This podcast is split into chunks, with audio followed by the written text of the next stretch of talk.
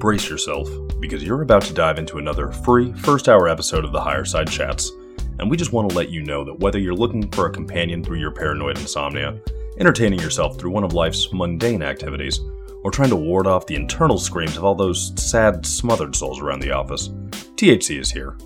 And you should know that every episode of the Higher Side Chats has an entire second hour for Plus members. Sign up at thehighersidechatsplus.com and you'll get years of Plus show archives, lifetime forum access, a special invite to Greg Carlwood's monthly joint sessions, MP3s of THC music, bonus episodes, tour videos, and 10% off t shirts, grinders, and whatever else ends up in the higher side store. It's $8 a month that you won't miss, so become a Plus member and treat yourself in these troubled times. Always action packed and commercial free, which means you'll unfortunately never hear my voice again.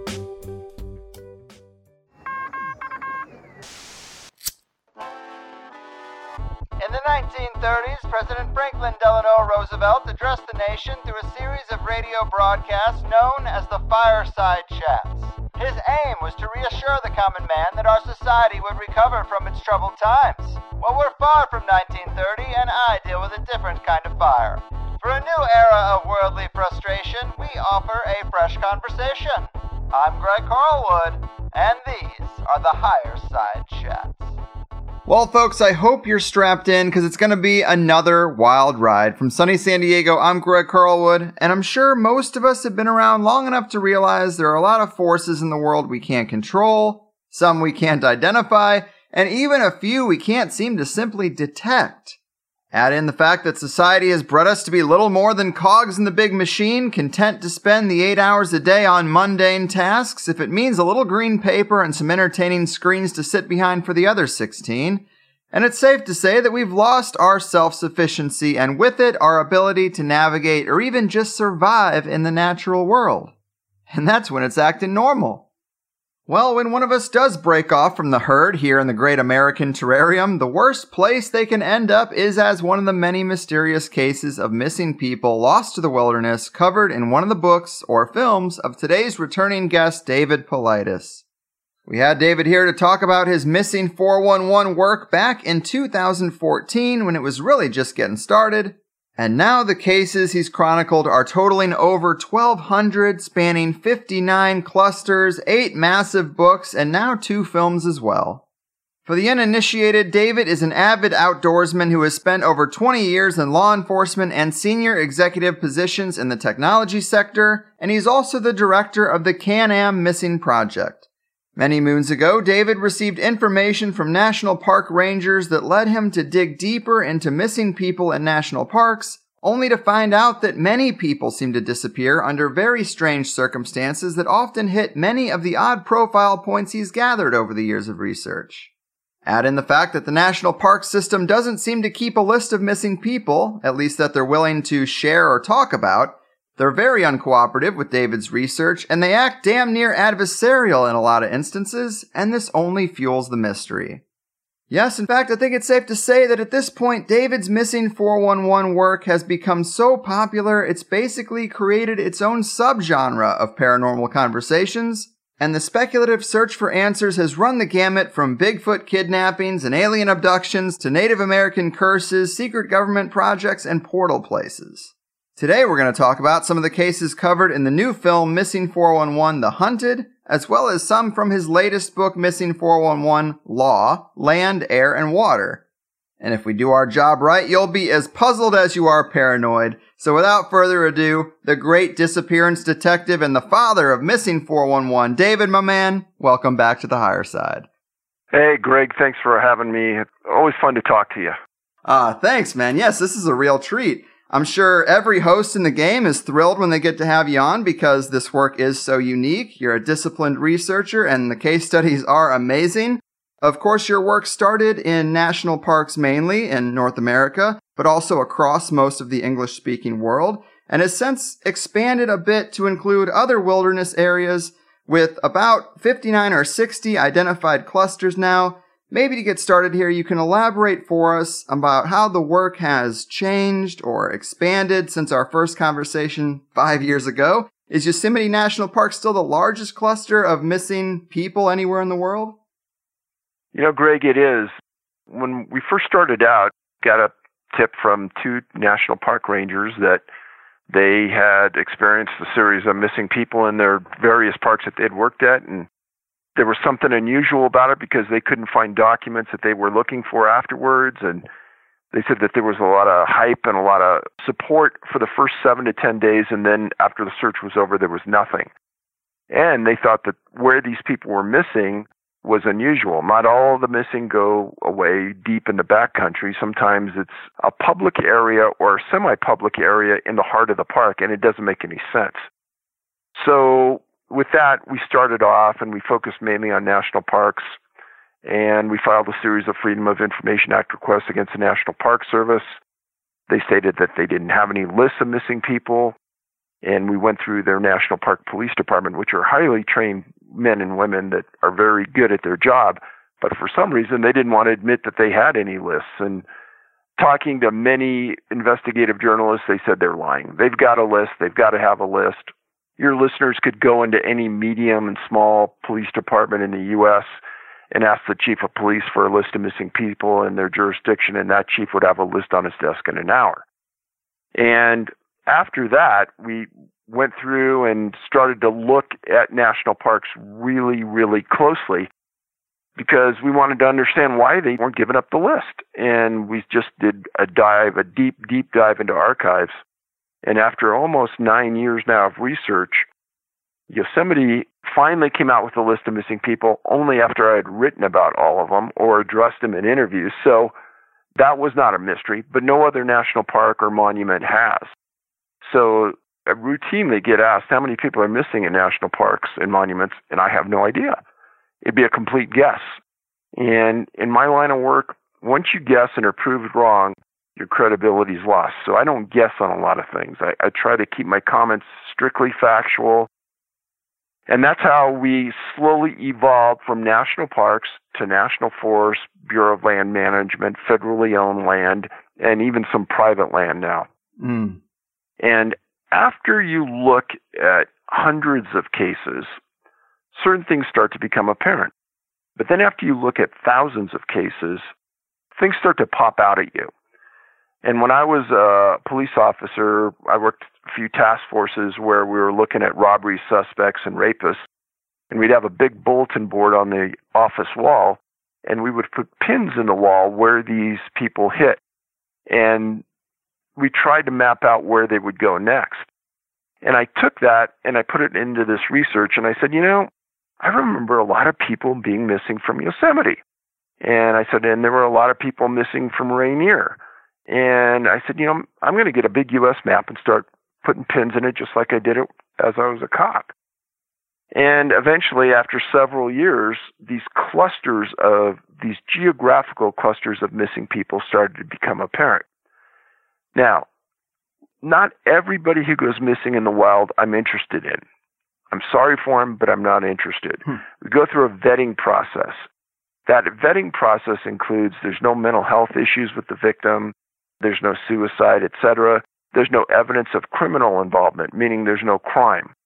Also, there's no evidence that the person, say, was assisted in some way in disappearing.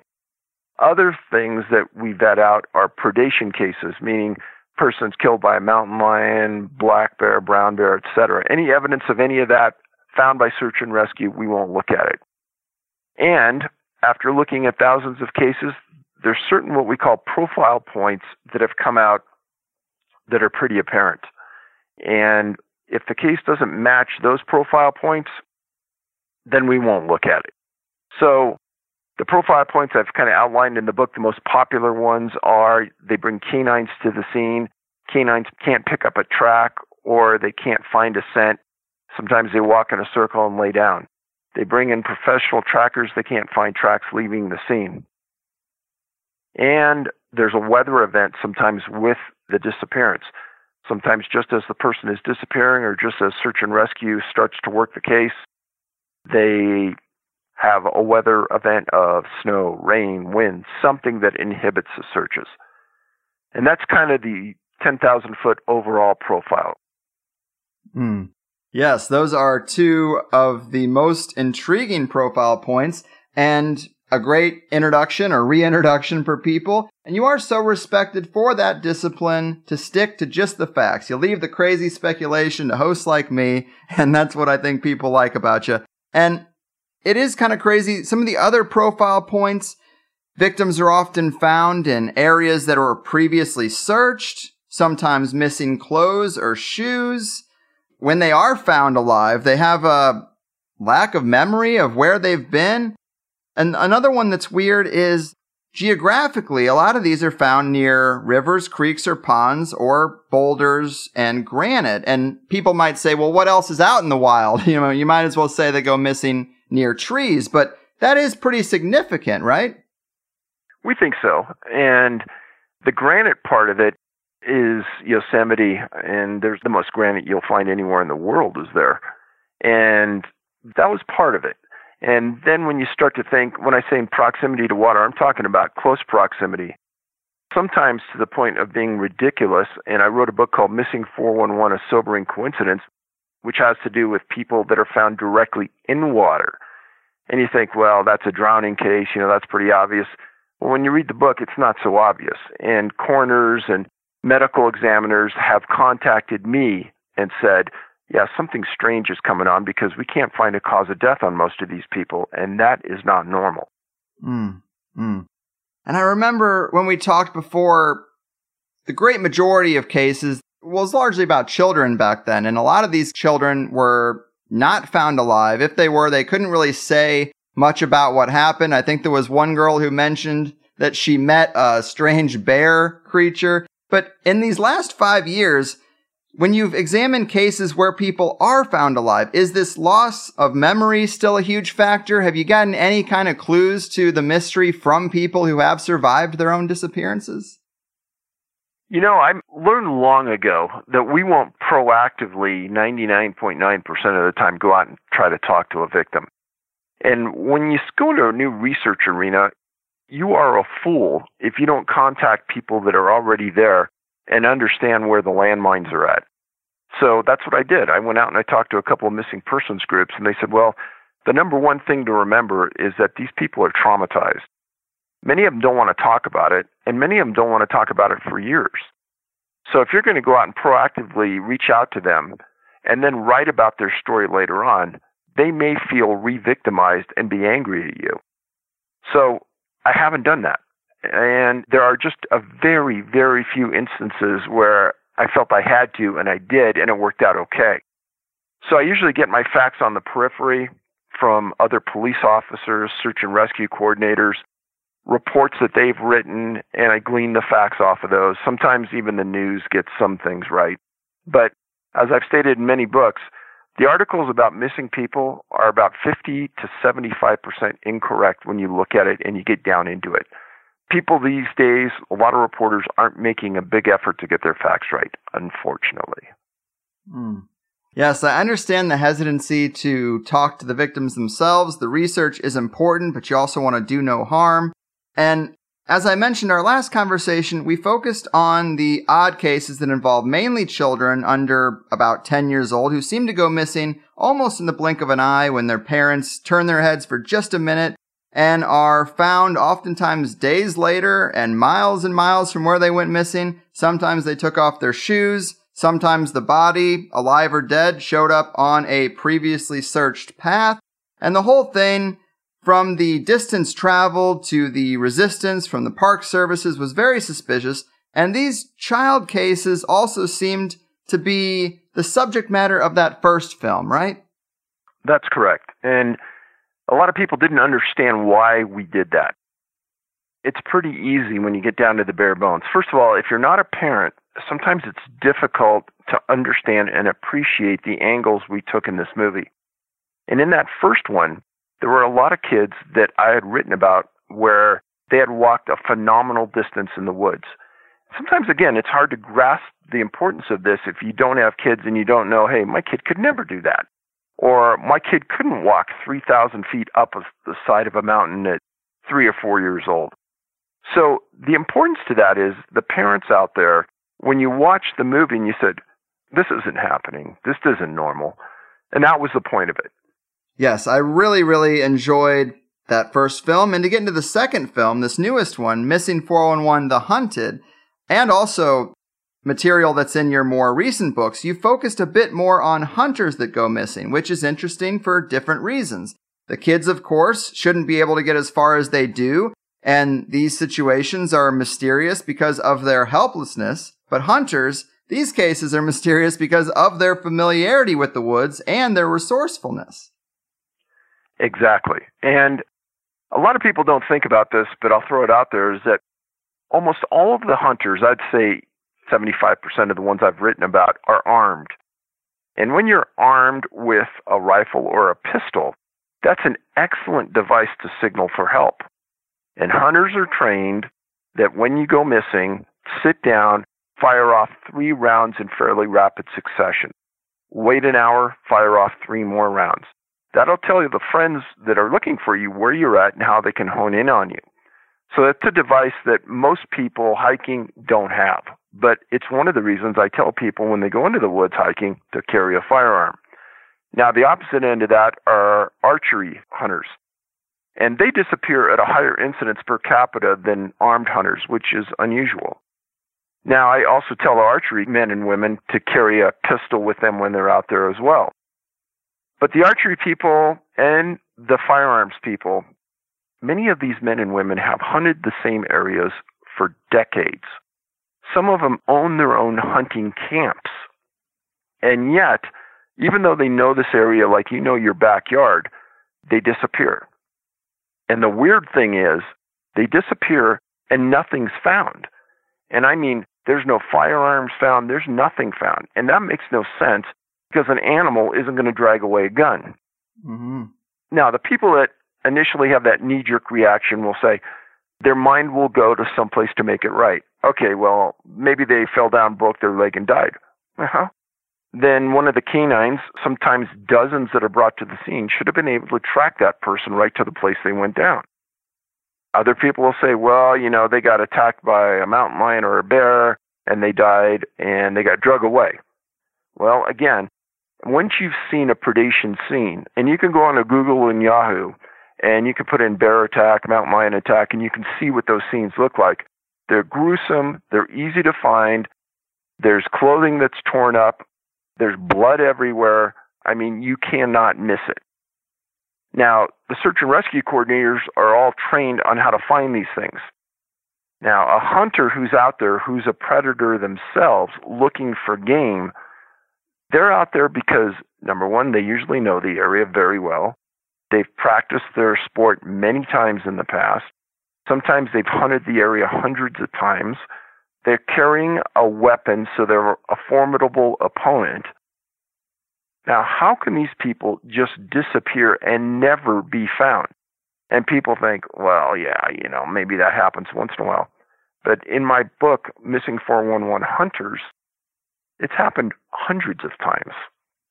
Mm-hmm. Yes, great point that hunters are going to have way more supplies than children. They're going to be way more equipped. So when no trace is found, that's even stranger.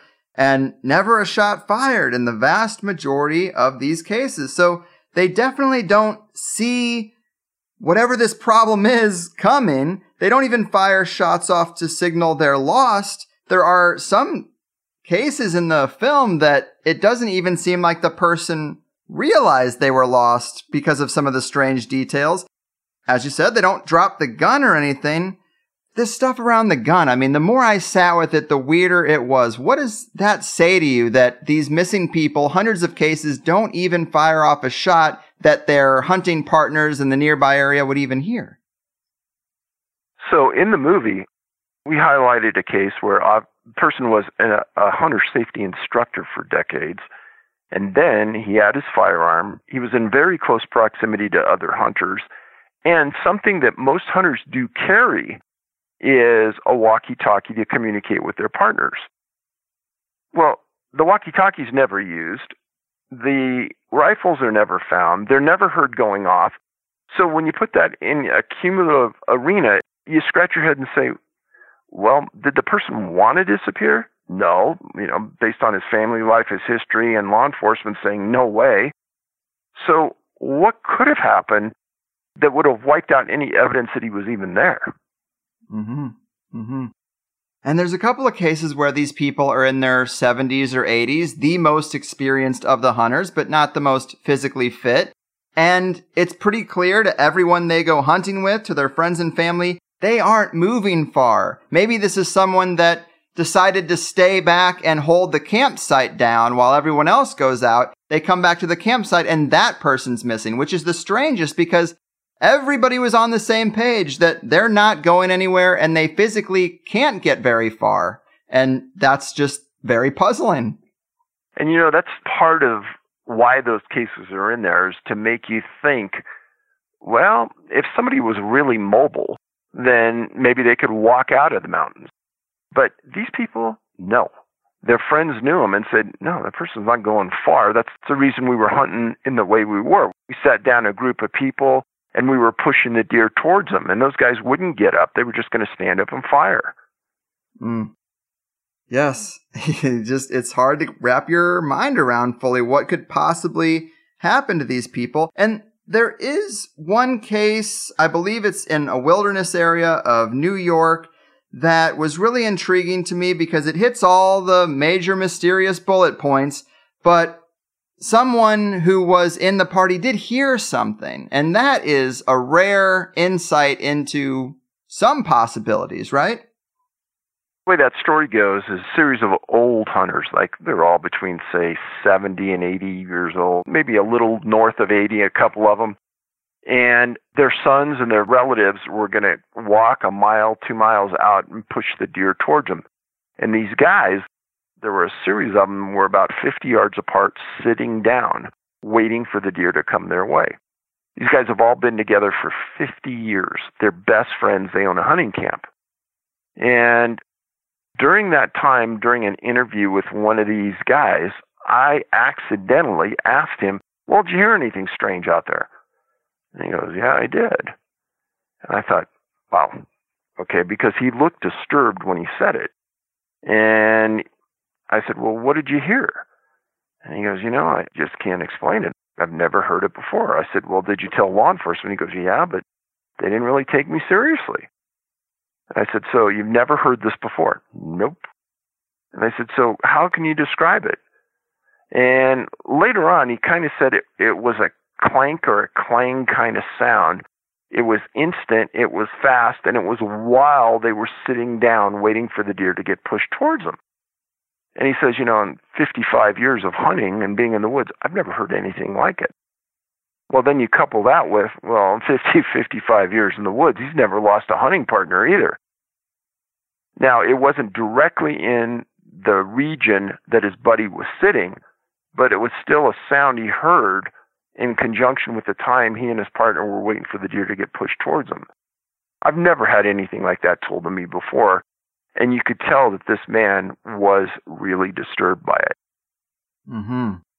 And it's just another one of those cases where it seems like law enforcement, or maybe the further up the chain you go, some of these odd clues are either dismissed or maybe they're not letting on everything they know. And I believe this is one of those cases where the FBI was involved and it really isn't their jurisdiction, if I'm not mistaken, right?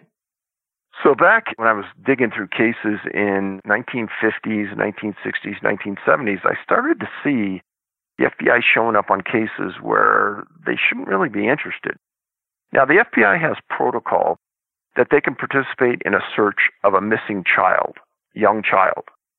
But the FBI does not, does not search or participate in searches on missing adults. They investigate criminal activity. That's what the FBI does. Now, when they started to show up on these adult cases, all of a sudden made me start thinking, okay, they're looking at something I'm looking at, and they can't figure it out either. That's why they're showing up. Now, nobody on that New York case could figure out why the FBI was there or who called them. But two agents show up way up in the middle of the woods and just say that they're going to monitor the case. Now, as someone who's worked with the FBI before, these people are the best at documentation. And these two agents went up there, and I'm sure wrote one heck of a report that went to the FBI profiling section. Those profilers look at it and they try to find similar cases kind of like what I'm doing, that fit the mold of what they researched and what they wrote about and try to match it together. Now, when I spoke to one of the search and rescue commanders there on film, he said, The FBI's never been on a search I've been on before, and I have no idea who called them or why they were there. He thought maybe they brought some resources with them to help, but he goes, I didn't know what they were. He goes, I can't even tell you why they were there. Now, the other part on this that is really odd is that that New York area, the upper northern New York region, has a lot of wildlife. And when we were out there filming, we thought it was odd that we didn't see any wildlife. And when I asked the search and rescue commander if while he was searching, if he had found or seen or any of his people had come across any wildlife at all, he goes, no. And that was odd. He said, we didn't see any squirrels. We didn't see any deer. We didn't see any bear. We didn't see anything. And these guys had hunted that general upper New York area many times. And this was state land they were on, yet nothing was seen. I think that's weird. That's very weird. And it kind of jives with some paranormal experiences we've heard about from witnesses where they say it does get quiet before they encounter a cryptid or weird orbs in the sky. And it also kind of jives with that profile point that dogs can't find the scent or they won't find the scent. We can't communicate with the dogs to find out why things are going differently, but perhaps they're just like, I'm not going there. But I think that all fits. Animals are very intuitive, and I guess they know something is going on here. They obviously have the ability to pick up a scent hundreds, sometimes thousands of times better than us. So if there was one there, either it didn't want to track for some reason or it couldn't pick it up. But in almost all of the cases, 99.8% of the cases I write about, canines cannot pick up a scent. Trackers brought in can't pick up a track. And in this case in New York, that's exactly what happened. Mm. Wow. So, as I had mentioned in the intro, there is so much speculation as to what's happening Bigfoot, alien, secret government projects, natural portal places on the planet. Have you gotten any closer to an answer in the last few years? Have you kind of circled around a possibility that maybe you hadn't five years ago? I think all of those things you brought up are things that people have written to me about, and yeah, and I hear about it all the time. I don't think that there's an easy answer, and I doubt that there's one answer. It may be a multitude of things. I did a two hour special on the History Channel at the beginning of this year. You can watch it on Amazon right now called Vanished. And in that, the production company sent me to Wisconsin to interview a physicist. And we sat down and we had a great talk. And the one thing that came out of it was I told him that there were times when people were on the trail, specifically parents, and they said, Yeah, my child was in front of me. I saw him the whole time. Then they kind of got out of my view for just a few seconds and they were gone.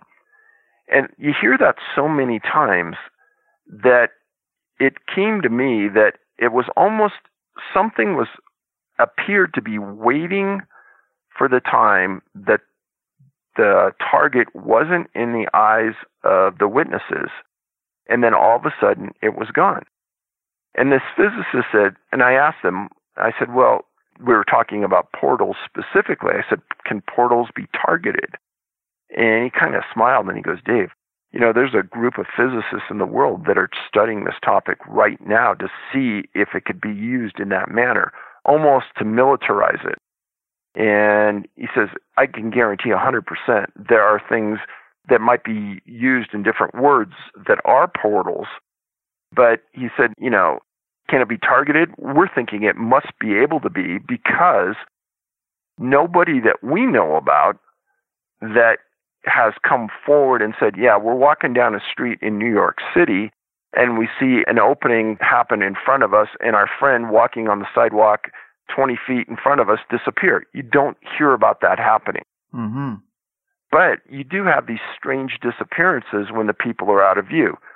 So the portal idea was an interesting one that gave it some, and this guy gave it some scientific validation. Yeah, that is fascinating because as we mentioned, that one guy did hear that strange noise that sounded like something mechanical, like a steel trap closing, perhaps something in that realm. Maybe that's the sound of a portal gun or something. But I was thinking about the portal places hypothesis, and it is interesting, but the government would have to have known where these were if they were natural and then developed them into national parks away from the cities on purpose. But I guess in the case of them being able to be targeted, it's possible that it's some kind of military experimentation or fine tuning of their technology, or maybe it's not their technology. Well, and I'll just stay in the science realm for a second. There's a couple of videos that were made by some companies that show their stealth technology. I've seen it in almost a blanket type of format where you pick up a blanket and it appears as though it's directly like the area around it. So you can't tell that something's picked up, but whatever's behind that, you can't see it. So there is some stealth technology going on right now that is phenomenally good that could you know, you could wrap somebody in something and take them away. The issue with that is that obviously the person would scream, there'd be drag marks, unless there's the technology that you could just remove them from the area quickly using this stealthy type thing. But again, that's something that's out there right now that somebody had brought up to me a few years ago, and I said, wow, that, that's interesting. Yeah, you'd really have to zap them in an instant, and it'd have to remove everything that they're touching, regardless of its material type, because otherwise they drop their gun, they drop their hat. You'd see blood if it was something really violent, but again, it's just not there. And then probably one of the other things I get a lot of, and I'll talk about it because this came out of the first movie, is people said, well, it's pretty obvious what's happening to these kids is that they're getting picked up by a giant bird and they're getting flown away. That way there's no tracks and there's no scent. And I said, yeah, but you're forgetting something. These kids are disappearing in sometimes extremely close proximity to the parents. If a giant bird picked up a child and their talons went into that child strong enough that it could lift it off the ground, that would be a huge wound and that kid would be screaming their heads off. Mm-hmm. And when the child was eventually found, those wounds would be evident in the kid. And none of those things ever happen. And the second film is called The Hunted. I'm sure that is a catchy way to insinuate that these are all hunter cases, but also kind of implies that you think something is getting them to some degree. I mean, is that right? Well, all of the movies and all of my books start with Missing 411 and then whatever the name is. So Missing 411, The Hunted, it was a takeoff of, yeah, the movie's about hunters, but who's really the hunted in the movie? You know, right. is it the hunters going after the deer? Is it the hunters going after the bear or the elk? Or are they the hunted? Hmm. And the other thing that's odd about the prospect of it being a military operation or there being some kind of advanced hunter that's out there in the woods waiting to pick people off on the edges is just how much space this covers. I mean, 60 clusters. You've gone all across the English speaking world. It's hard to say it's a government project because the coordination between all these different countries, it wouldn't really be there.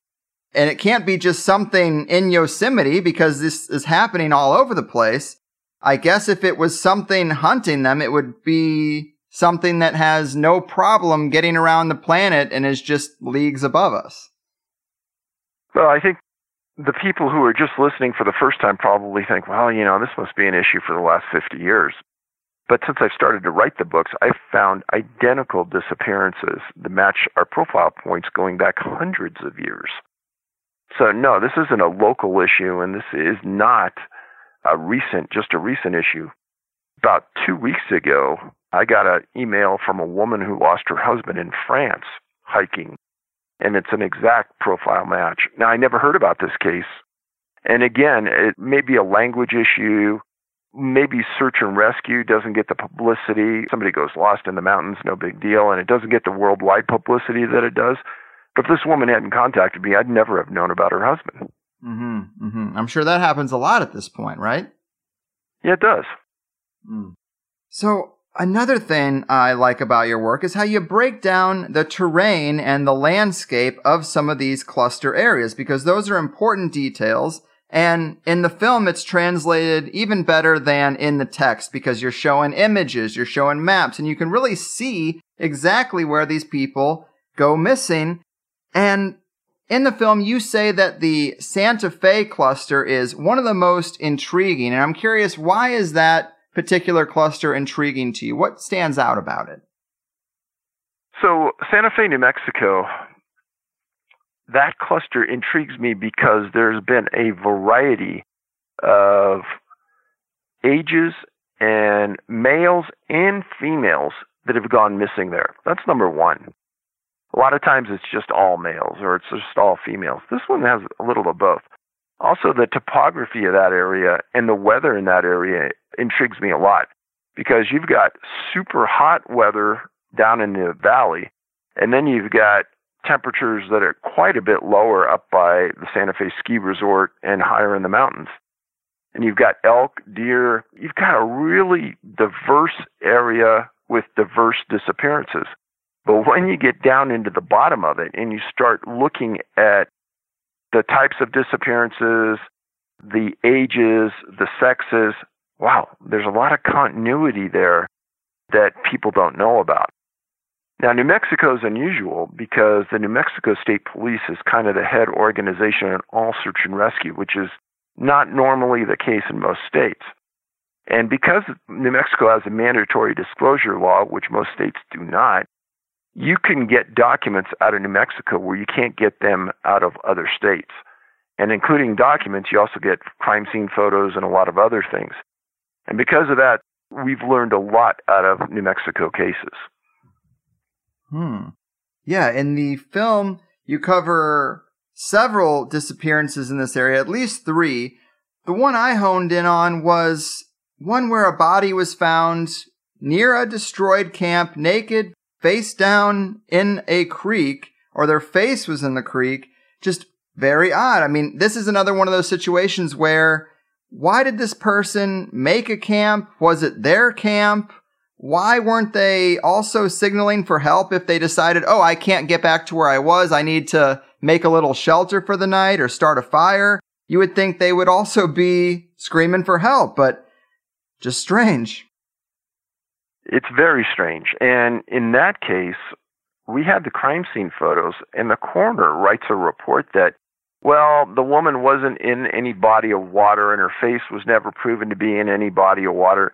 I have the crime scene photos right in front of me, and she was completely in water, and her face was in the water. I'm not sure how they could even write some of the things they do, but why was this person naked? Why was the clothes thrown around? Why was the camp in shambles? Why didn't she call for help? How did she disappear? All of those things don't make any sense.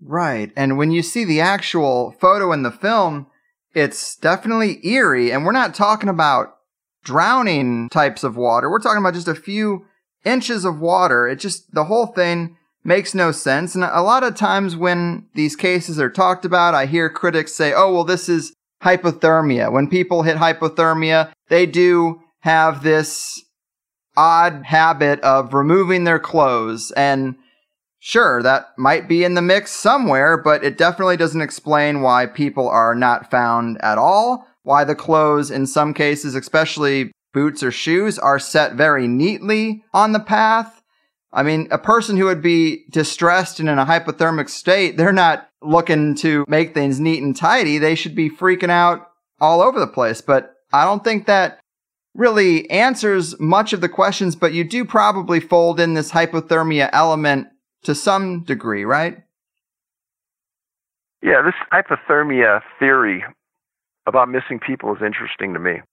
I hear about it all the time. And I, I have a few questions about it, and that is is that if people strip themselves naked when they have hypothermia, I want people to think about this clearly. Then why don't we find naked climbers at high altitude when they're dead and they died by hypothermia?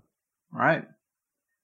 Yeah, I don't know a whole lot about it, but if that's the case, if they aren't found at high altitudes, you'd think that'd be where they'd be found the most often. Yeah, and naked. It is a weird one.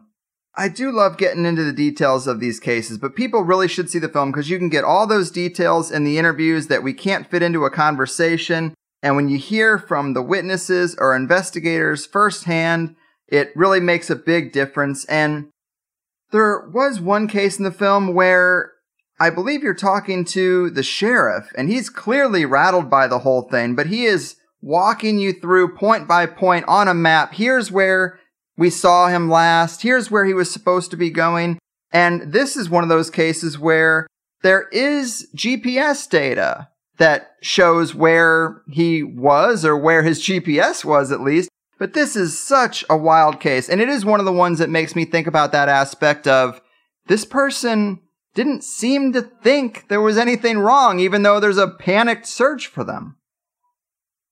Well, that case is odd. Now, there was some GPS, but there wasn't a lot. There was one GPS signal that was received when he was talking on his radio to his partners. This is another case where they had a radio and he spoke to him briefly and then he stopped using the radio. This guy disappeared in some heavy mountains and reported missing. And you're right, the sheriff is absolutely perplexed. A guy who has 25 plus years in search and rescue and we put him in a helicopter with us and we flew the route this guy supposedly took. And he said several times, this doesn't make any sense. And there were multiple counties looking for this hunter. And he was missing his boots. During the search, they found his boots next to a creek, again, water. And to get to a point where they eventually found his body, it would be a phenomenal hike for you or me in good weather but it had snowed about 24 inches, and the search parties come in one direction. He supposedly was going the other direction towards them, yet they never found any tracks going out in the snow. That's clue number one. Canines never pick up any scent around that campsite. That was number two. Number three, he didn't have his boots. So he had to have hiked out in bare feet through a shale boulder outcropping that would have torn up anybody's feet and it's a six air mile walk. So nobody walks six air miles, so he probably walked 12 miles. And then nobody can find him, even though they find his backpack and they found some other things of his in that area. In the backpack, they found some food, some water, a firearm, a pistol that was loaded. He never used it. And then months and months later, they found his remains somewhat near the backpack, but not real close. And they could never determine the cause of death. They could never determine how he made that trip. They never could determine why he didn't use the walkie talkie or his firearm to signal for help. That case perplexed so many people. This body was found just on the outskirts of a giant ranch in these mountains. And the people who owned the ranch, they were absolutely, completely perplexed. They could not figure out what happened, why this person acted the way they did, nothing. It was bizarre. Mm-hmm.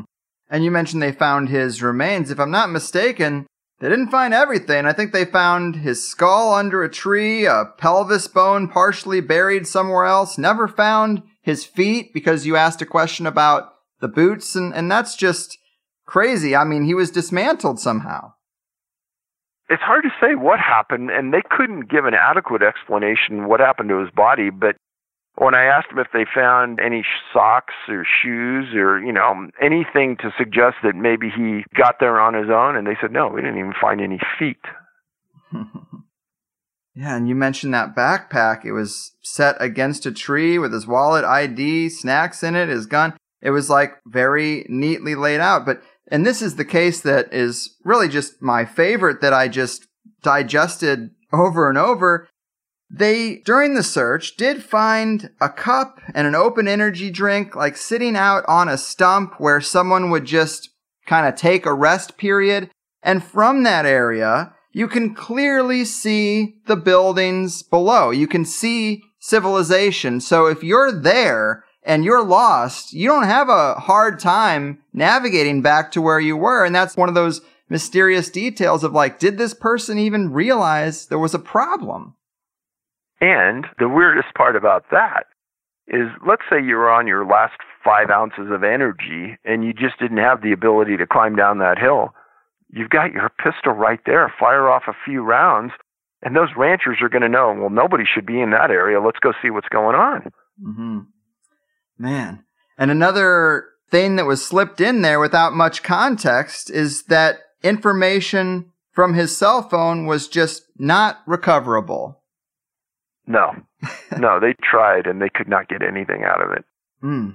And that kind of brings me to another thing I love about your work is I interview a lot of people who compile paranormal and mysterious cases. And sometimes we're talking a hundred years ago. Sometimes we're looking back at the 1920s and 30s and you think, well, this is interesting, but whatever got them, if you think of it as a living thing, is probably also dead now. These things are so far back in the past, it's really hard to get the full context to explain, is there actually a mystery here? But your cases, I mean, they do go back a ways, but you're also nailing all these cases that have happened in just the last 20 years in a very technological world. And people have cell phones and GPS, and it just makes these experienced woodsmen going missing even more strange.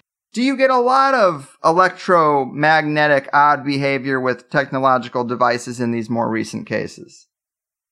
You know, it's strange that I don't look for it, but when you follow the technology path and you understand what it can give you from an investigator's viewpoint, you have to go down that road. And if there was an easy answer, I probably wouldn't even be presenting the case because they would have found the guy or there would have been a, an easy answer as to what happened. But it's those cases where you go down the technology path and there are no answers or there's no data and there's no answer for no data and there's no reason why the guy wouldn't use his radio or his phone or whatever it was.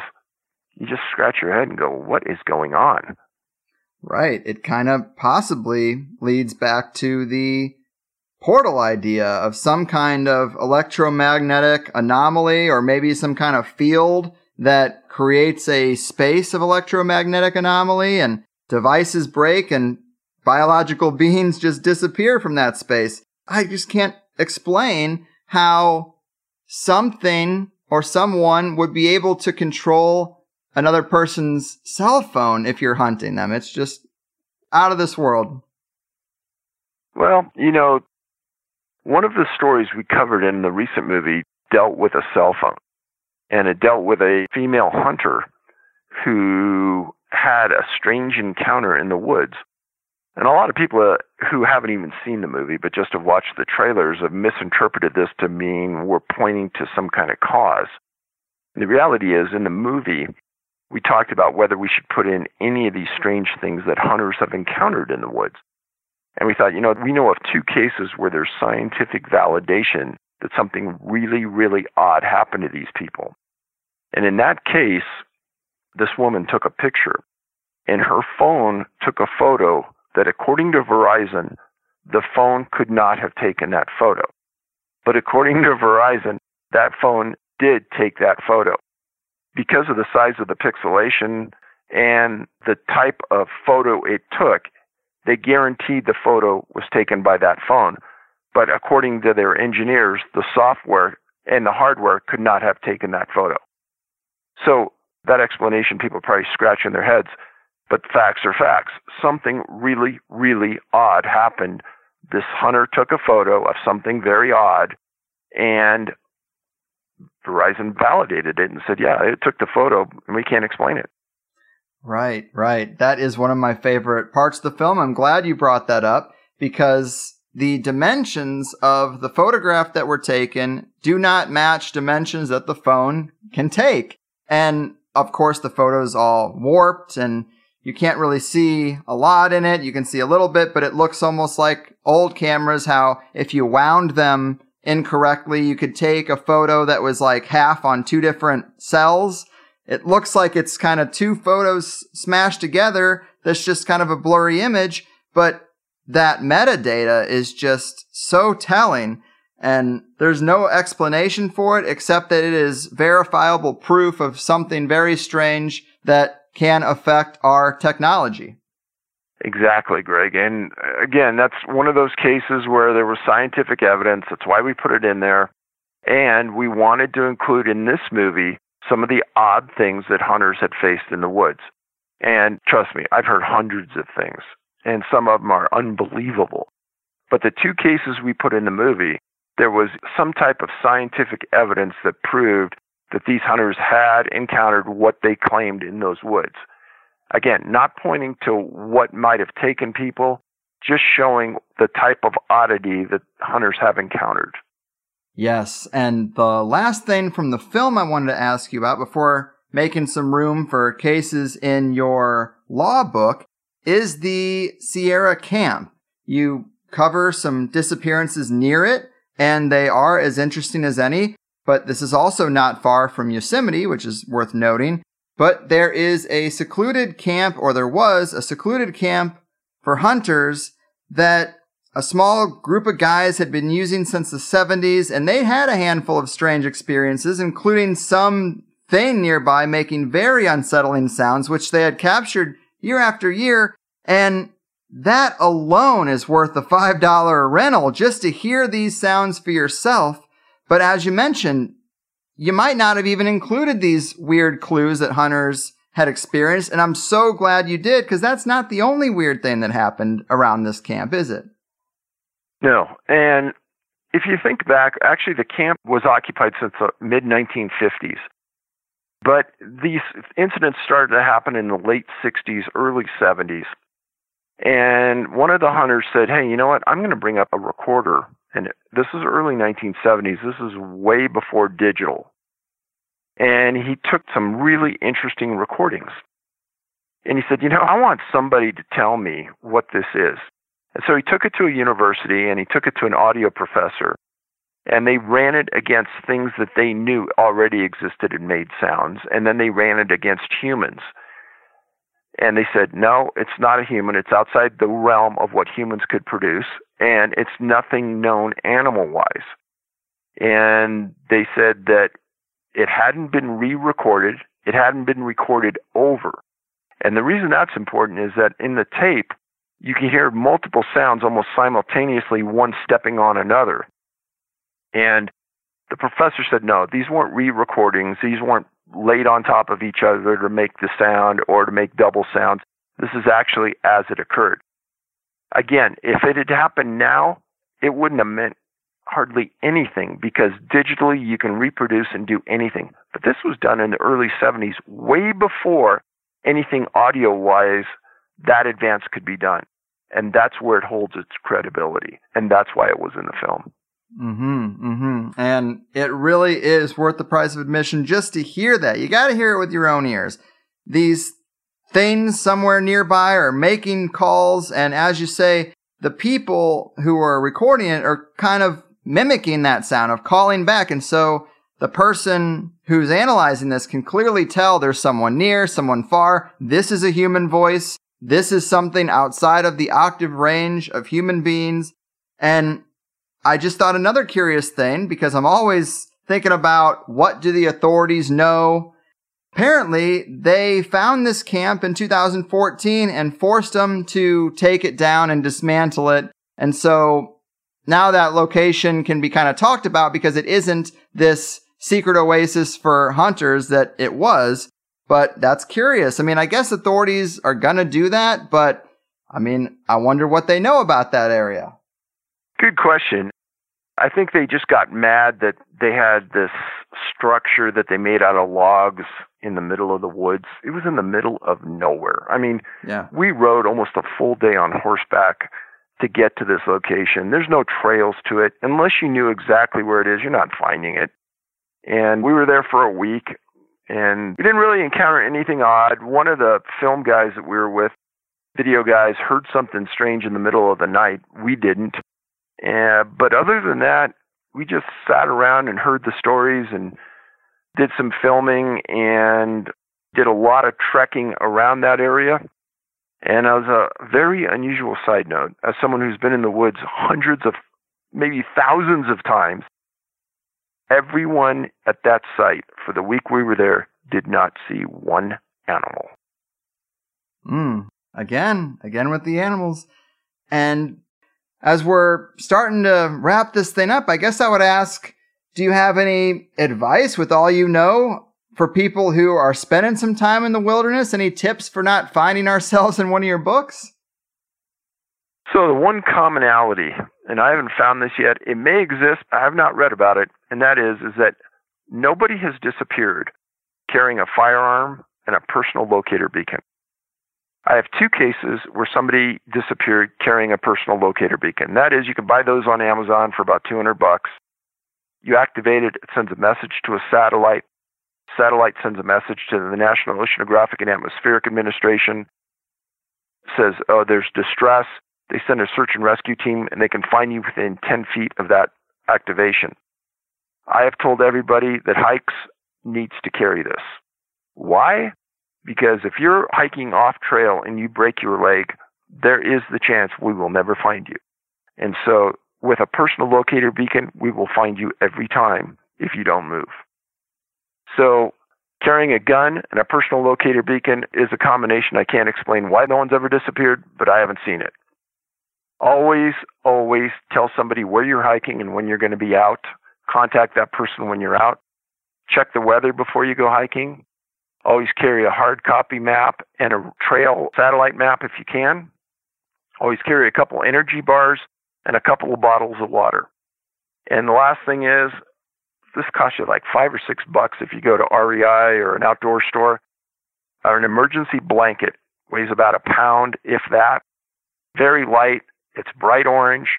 If you get stranded in the woods, if you hit bad weather, you can huddle up with this thing, keep you warm, and it's an excellent thing to wave if you're ever lost because it's so bright orange. But in the movie, Missing 411 The Hunted, we bring in some hunters and we talk about these safety aspects. And I think that's one of the best parts of the movie that I wish everybody would watch and really heed what's said. Because I think it's important, and that's one angle in the movie that we wanted to make clear that we wanted to push. And right now, that movie, Missing 41100, is available for rent at iTunes, Amazon, almost every place online.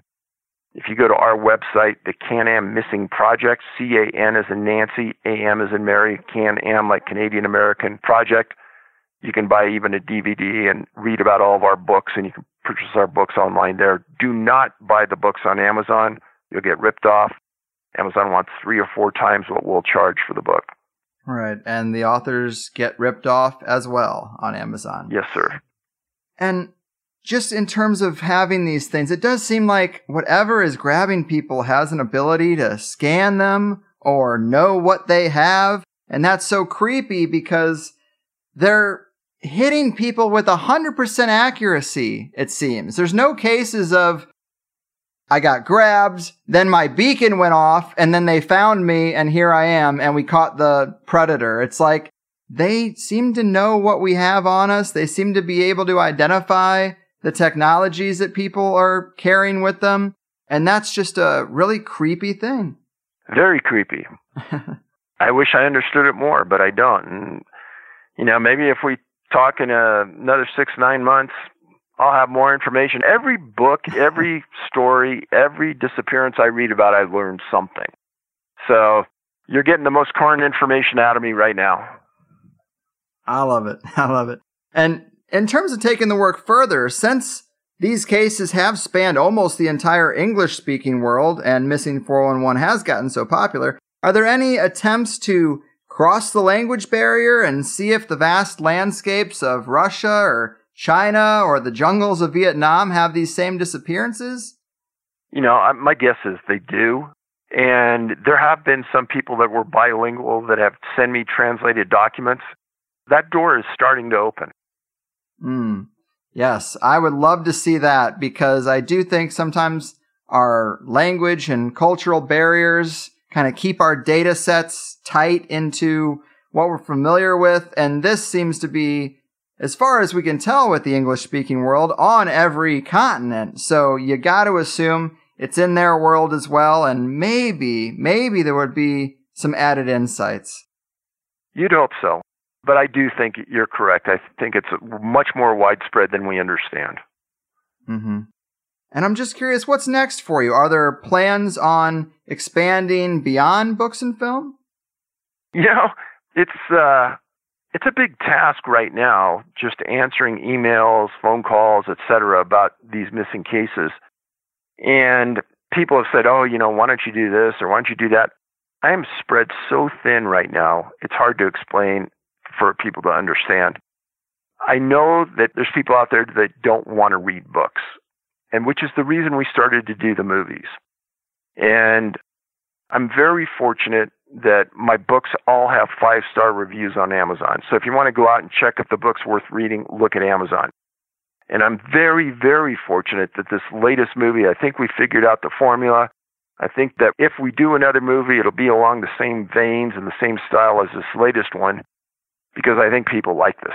So if we do another one, it'll probably be along the same genre. Awesome.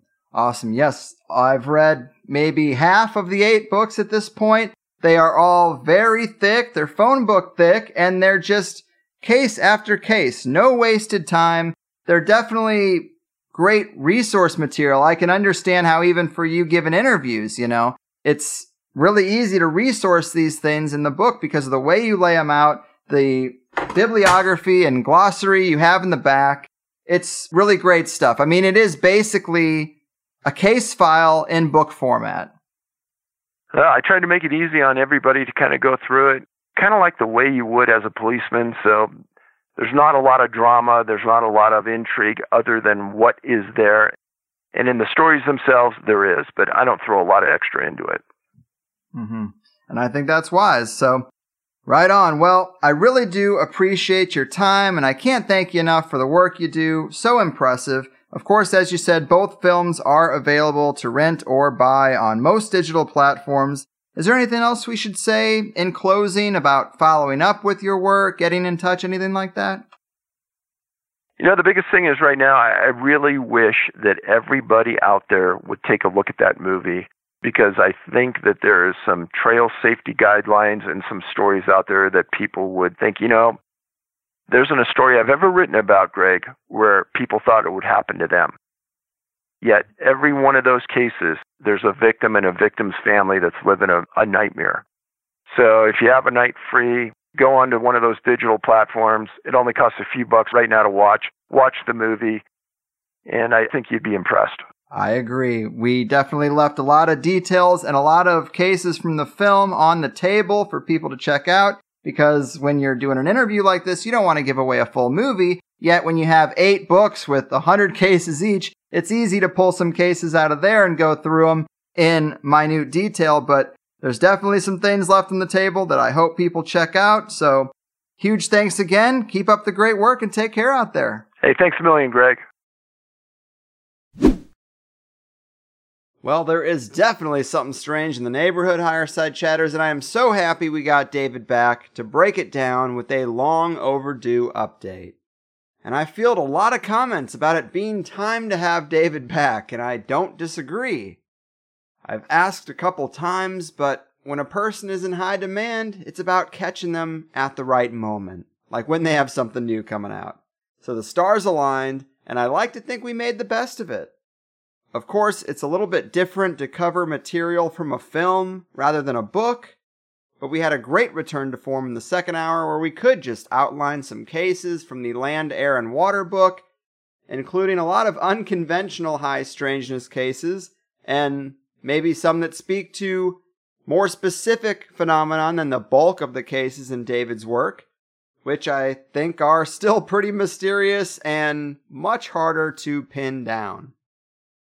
But as far as paranormal documentaries that I've seen lately go, Missing 411 Hunted is about as good as you can ask for. It's fresh, it's not a UFO doc, it's not a Bigfoot doc, and it's amazing to hear from people who were on the fringes of some of these cases or the people who knew the missing victims and their take on this whole thing.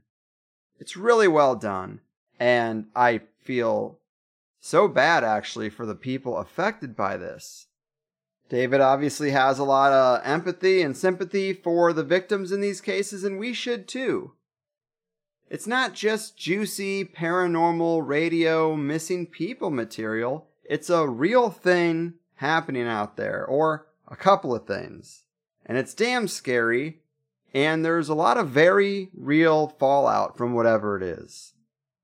But when it comes to talking about it, I like to think that I have a deeper understanding of certain things, like the nuances within paranormal categories, than I did the first time.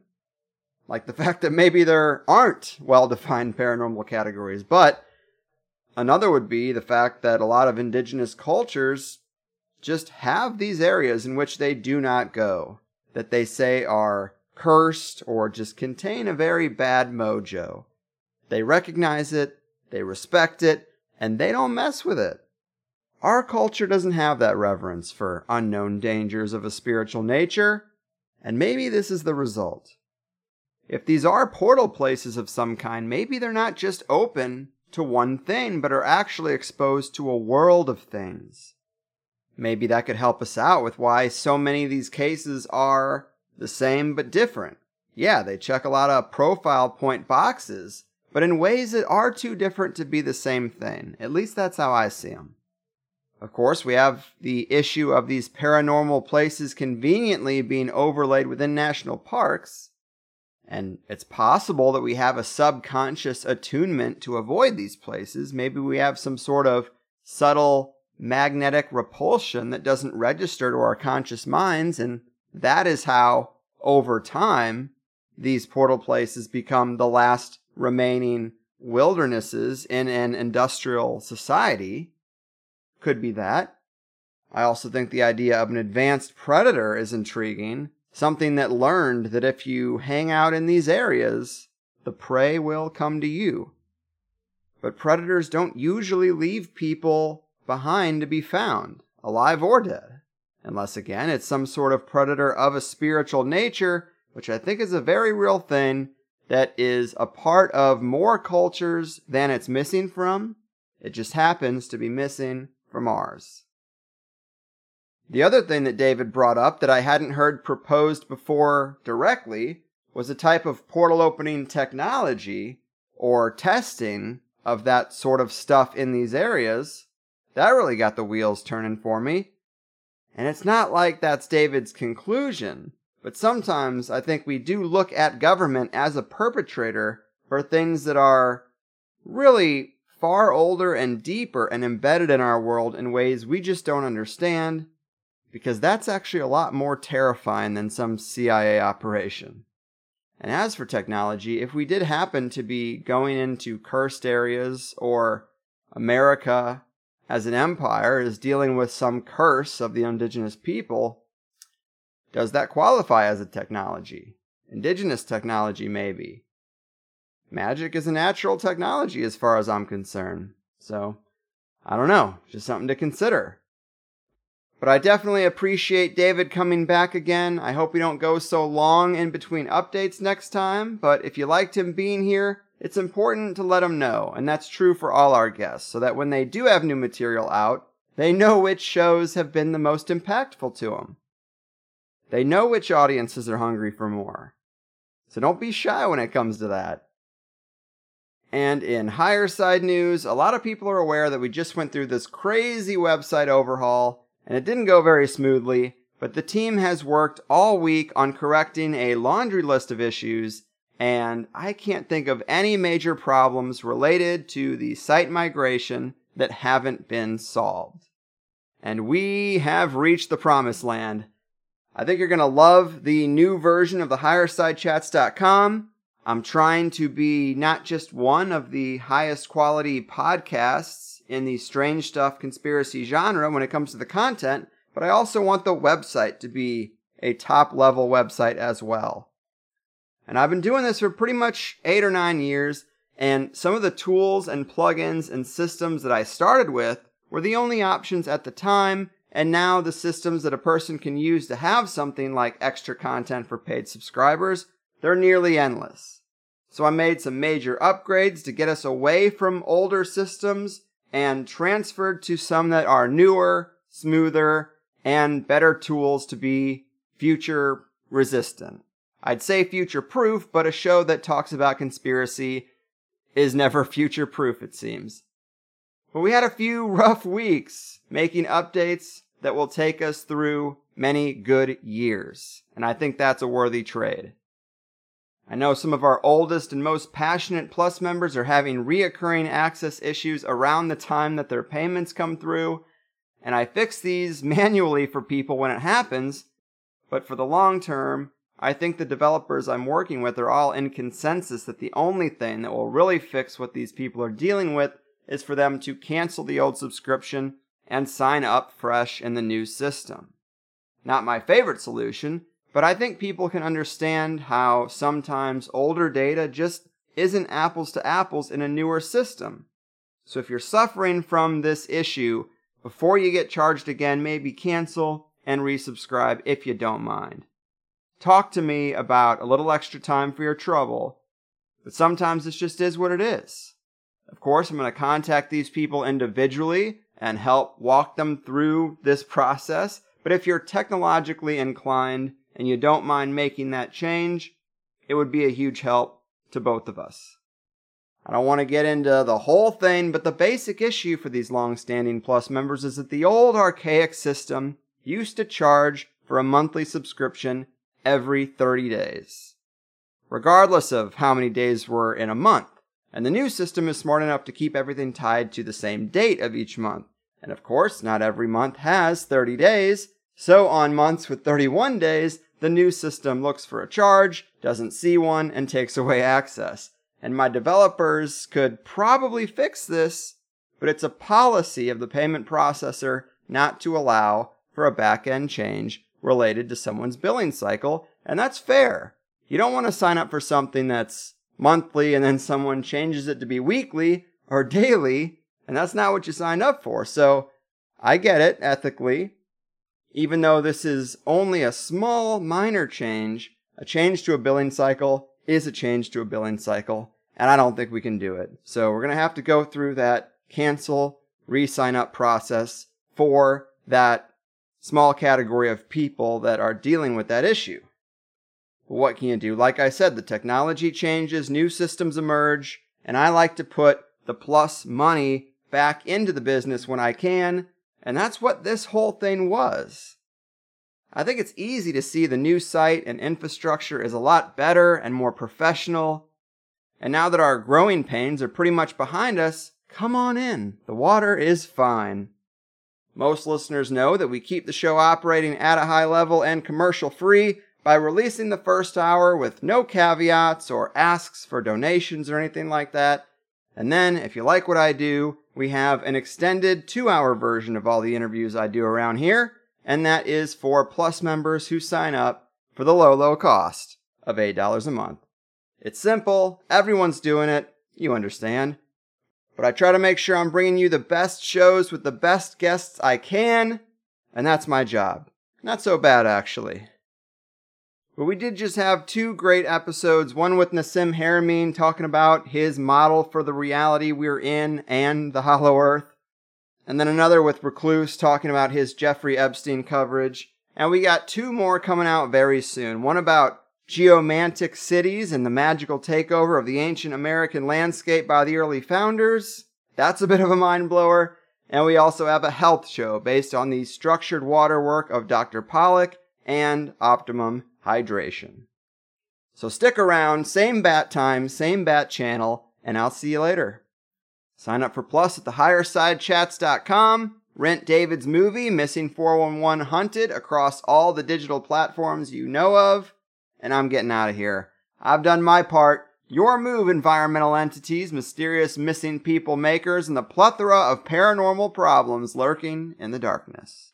Your. This is important. Hear what I said. I'm trying to tell you it's not paranoia, not in my head. It's just the hard truth. Knocked on your door while I still can to ask you a question. Cause I know your head is still in the sand. Slaughter for the rest of your life. Oppressed, oppressed, but you're getting woke. You say you don't want to be stressed until the day you die. Tough luck, my friend. Did you get the memo? Can't you see that we're so screwed? Don't you know we're kung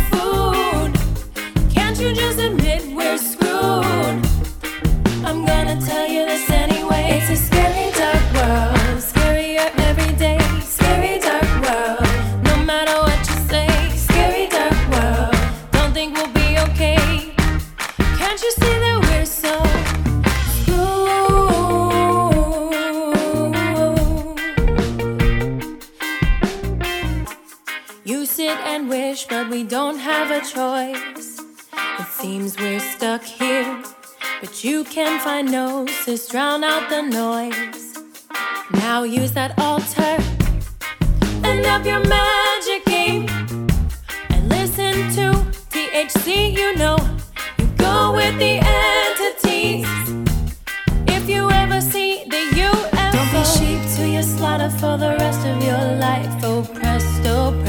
But you're getting woke. You say you don't want to be stressed until the day you die. Tough luck, my friend. Did you get the memo? Can't you see that we're